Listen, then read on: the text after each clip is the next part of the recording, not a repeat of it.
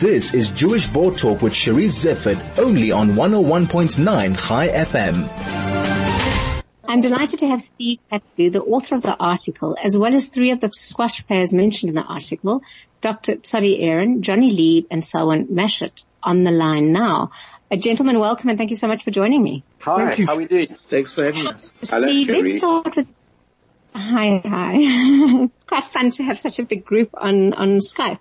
Steve, let's start with you. What made you write the article? Well, I've always uh, been very fond of squash and um, sport in general and Jewish involvement in sport. Uh, I've written a number of articles on, on various sports involving uh, Jewish sportsmen. And uh, with regard to the squash, I was actually approached by members of the Transvaal Automobile Club and asked to to write an article about the club.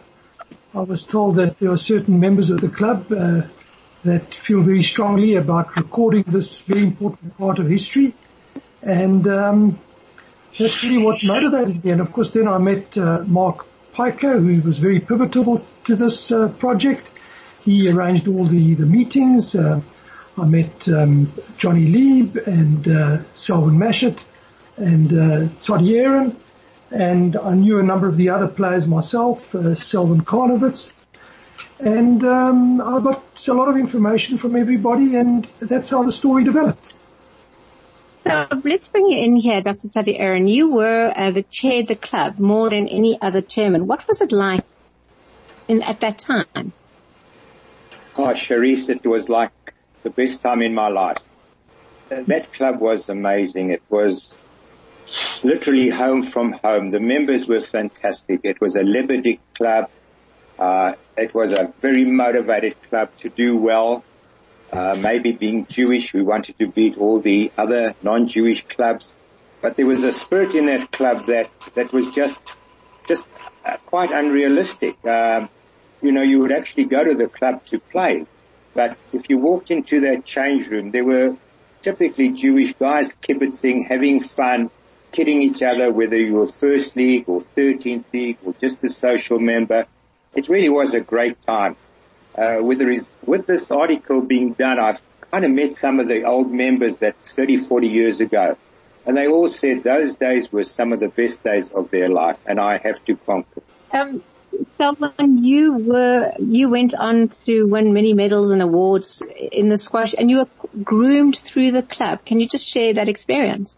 Oh, Cherise, hi. Um, yeah, I think I must endorse uh, Tori's comments. Uh, we had the most amazing time over the 30, 40 year period. We had wonderful uh, people there. Uh, um, it was really a Lebedik place and uh, they did wonders for Jewish, uh, Jewish uh, squash players. Um, and uh, did a lot to help a lot of the young guys to excel and do well and you know, some did better than others, but um, yeah, it was a wonderful time. We had a lot of league games and uh, get-togethers and dinners, and uh, it was a fantastic time. Uh, Jonny, let's bring you in here. What was your involvement? Cherise, hi. Um, so just a, a, a, very short history is, uh, I was invited by, by and Len. Between the two of them, they, they invited me from, um, what was the Norwood Squash Club or Johannesburg Squash Club, uh, in about 78. And I stayed there, um, from 78 till around about 1994, which is when I hung up my racket, so to speak. And, um, the, there's, there's nothing really more I can add other than there were really special times. I mean, there wasn't, I don't remember a, a really, I don't remember a day of there being any ugliness anyway. And I'm sure there was, but it certainly wasn't visible to me.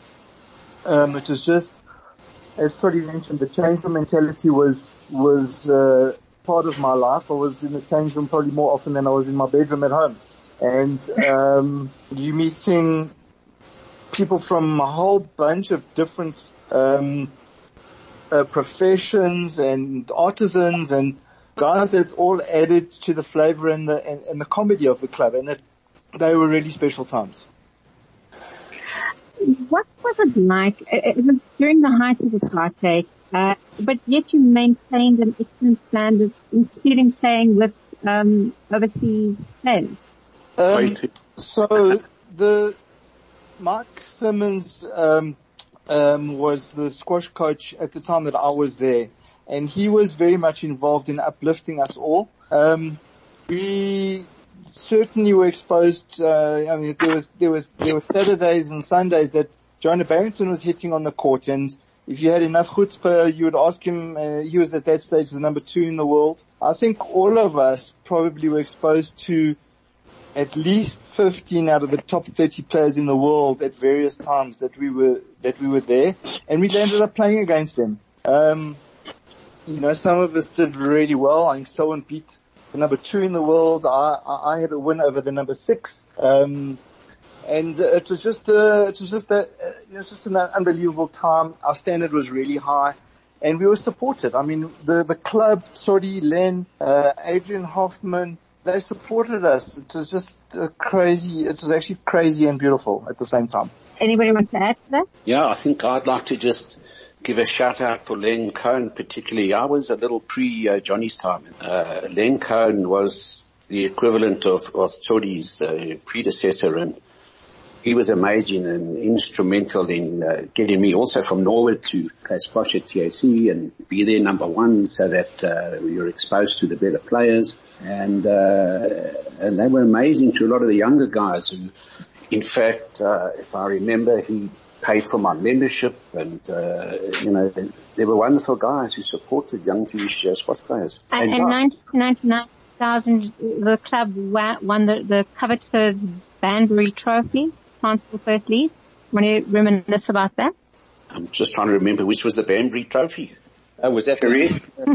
sorry, Cherise, can I come in there, please? Cherise? Go, go for it, sorry. Yeah.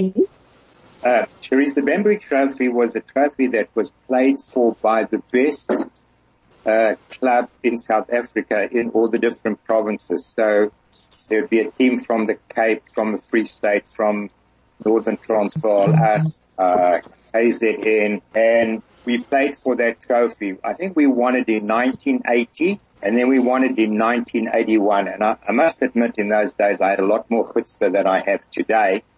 And I went up to this guy who was running it and I can't remember what, was called Banbury. And I sort of jokingly said to him, tell me if we win it three years in a row, can we keep the trophy?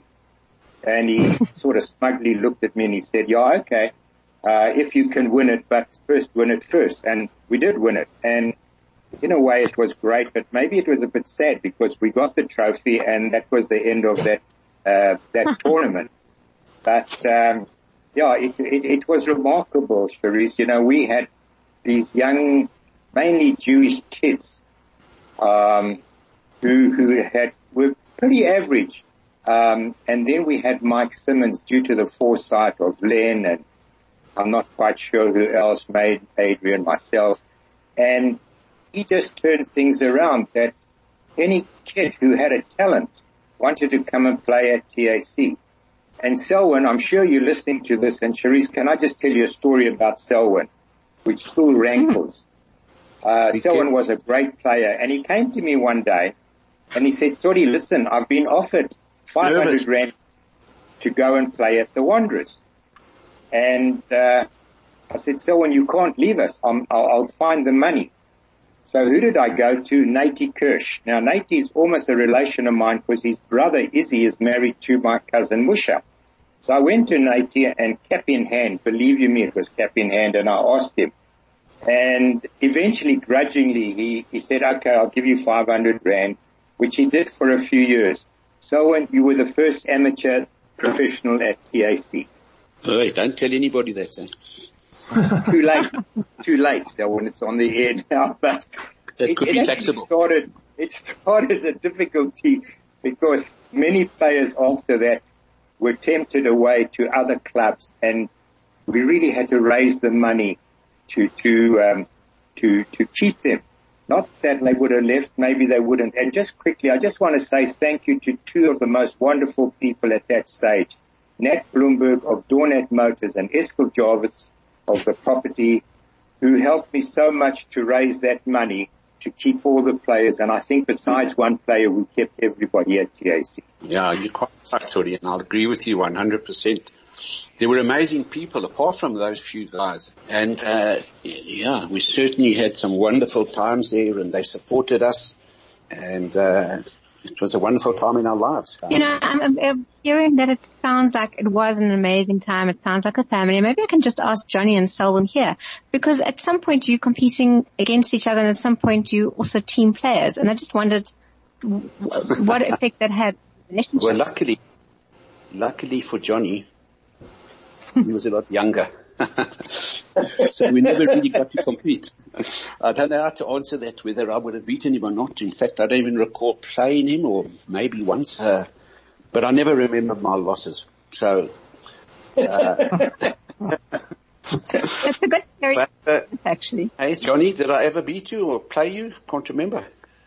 So I remember playing Selwyn um, once in a quite a difficult. Uh, Selwyn never gave anybody anything. You had to work really hard. Um, we played many, when I say friendly games, they weren't that friendly because I was always trying to beat him and he was always trying to beat me. And, um, so there was quite a bit of, um, brutality on the court.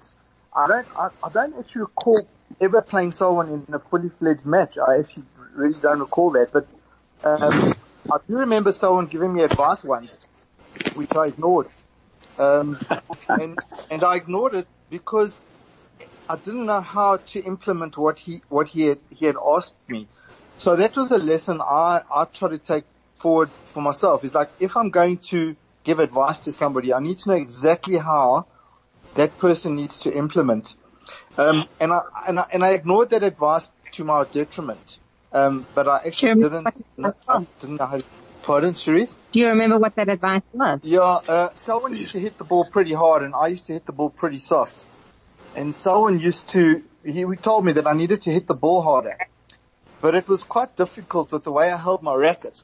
Um, and I really couldn't figure out, I, I, never really took a full swing ever at the ball.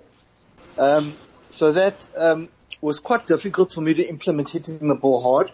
Um, and every time I did that, I really lost quite a bit of direction. So I just thought to myself, sure, but I've just got to just stick to what I know, which, which, uh, say, if I'd added something else to my game, another tool to my tool shed, I would have done a little bit better for sure.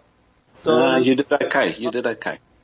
My advice, my advice to people is number one, listen to advice. And number two, if someone gives you advice, ask them how to implement. That's, that's really the only thing that I can take more from that. But one's really got to listen to advice. There's a lot of people with a lot of good, uh, a lot of good advice and a lot of good coaching and you can learn from everybody. But you know, it's also pretty sad in one way that, uh, squash is not today what it was back then. I mean, 30, 40 years ago, you couldn't book a court uh, if you didn't phone on time. Uh, there was, uh, how many leagues, sorry, 20 something leagues? Uh, yeah, so when, I think Wanderers had about 23 sides. We, we had, at, at our most, we had 13 league sides and believe you me, it was more than enough to try and handle it. It was really, uh, I mean, it was fantastic. Well. Yeah, fit, fitting. I remember how one would have to find players when there was an injury or somebody not available and the telephone calls and the begging and, uh, it was huge then. Uh, and I don't know how to organize these teams, uh, at such short notice and the work you guys put into it was amazing. Teresa, if I could just interject here. Trustee. Um, I think that this really highlights the point I was trying to make in the article, and that is that you're talking about uh, a golden era, a golden era that's passed. Um, these guys, I mean, you've got sitting with us in this interview, you've got Selwyn Matchet. He was the South African champion. He was a Springbok. Um, you've got Jonny Leeb. He was the number three in South Africa in an absolutely golden era. There were other players too. There were other, there was Lawrence Gruskin who now lives in Australia. Unfortunately, I haven't been able to interview him yet. Also a Springbok. Um, a little bit earlier than them, Davie Botha played for the club, a great Springbok and uh, number one for many years. And it was it was an incredibly um, great era uh, in South African squash. And and you had this this club, the Transvaal Automobile Club, become the premier club in South Africa for three years in a row, and and probably longer because, as Tzody said, that's that brought to an end the uh, the the Banbury Trophy. But But um, I think it's correct to say that TAC maintained their dominance long after they won the last Banbury Trophy in 1982. And, and so in this golden era of South African squash, where there were top players, South African players, uh, Roland Watson, Stuart Halstone, all I think in the top 20 in the world. And here you had Transvaal Automobile Club in that era dominating South African squash. And that's the real story. And you've got two of the giants of that era in the, well, the virtual studio with you and, and the administrator running things from behind, Tzody Aron, him together with uh, Adrian Hoffman and Len Cohen responsible for this unbelievable era, uh, and, and, um, classic example of, of excellence in South African sport in general and Jewish sport in particular. And that's really the point I wanted to make through the article. Well, you know, very well, very well put, Steve. Very well put. Yeah, I just wanted to add something to that, and, uh, and I'm not sure even Tzody uh, is aware that, uh, especially in those early years, you know, TAC also sponsored me to a degree to play in the British Open for probably six, seven years. Um, I was a young guy at the time and had no time. So, uh, yeah, you know, it was amazing that they could, you know, get that money together and, and help young guys and, uh, so we've all got a lot to be grateful for. I think my last question to you before we go into our ad break is, in writing this article, Stephen, did you bring people together that hadn't maybe been spoken for a while, and did it bring back a lot of memory? Um, look, it started off uh, with with Mark Baker organising little get-togethers in at Melrose Arch. Never more than three of us. First, myself, Mark, and by the way, Mark was a leading player as well, but played mainly for Harlequins in Pretoria, and then later on when he moved to Johannesburg, he played for TAC as well. But uh, it started off with um, Mark contacting first Jonny Leeb and us getting together, and I could see that uh, it, it, was something was happening. These guys were getting together for the first time after many years, and uh, you know, memorizing. Um, and uh, and then we brought Selwyn Matchet in, and and and and that again, you know, memories came flooding back. And then we met with Tzody Aron, and then we all got together uh, at the launch of Soul Sport when the article was um, uh, was uh, first appeared in Soul Sport, and the uh, Soul Sport was launched a couple of weeks ago. And, and in fact, a lot of other players came. And yes, it seems to me as if it did, you know, bring together a lot of people from this wonderful era and they seen one another getting together and, and reminiscing and having a wonderful time. That's one of the wonderful byproducts of this article, and uh, certainly not not one that I planned, but um, it, it has brought uh, people together. I'm very pleased for it. Well, thank you so much for joining me. I'm pleased I brought you the four of you together on Chai FM. That was Steve Katzew, Jonny Lee, Tzody Aron, and Selwyn Matchet talking about the heyday of squash at the TAC.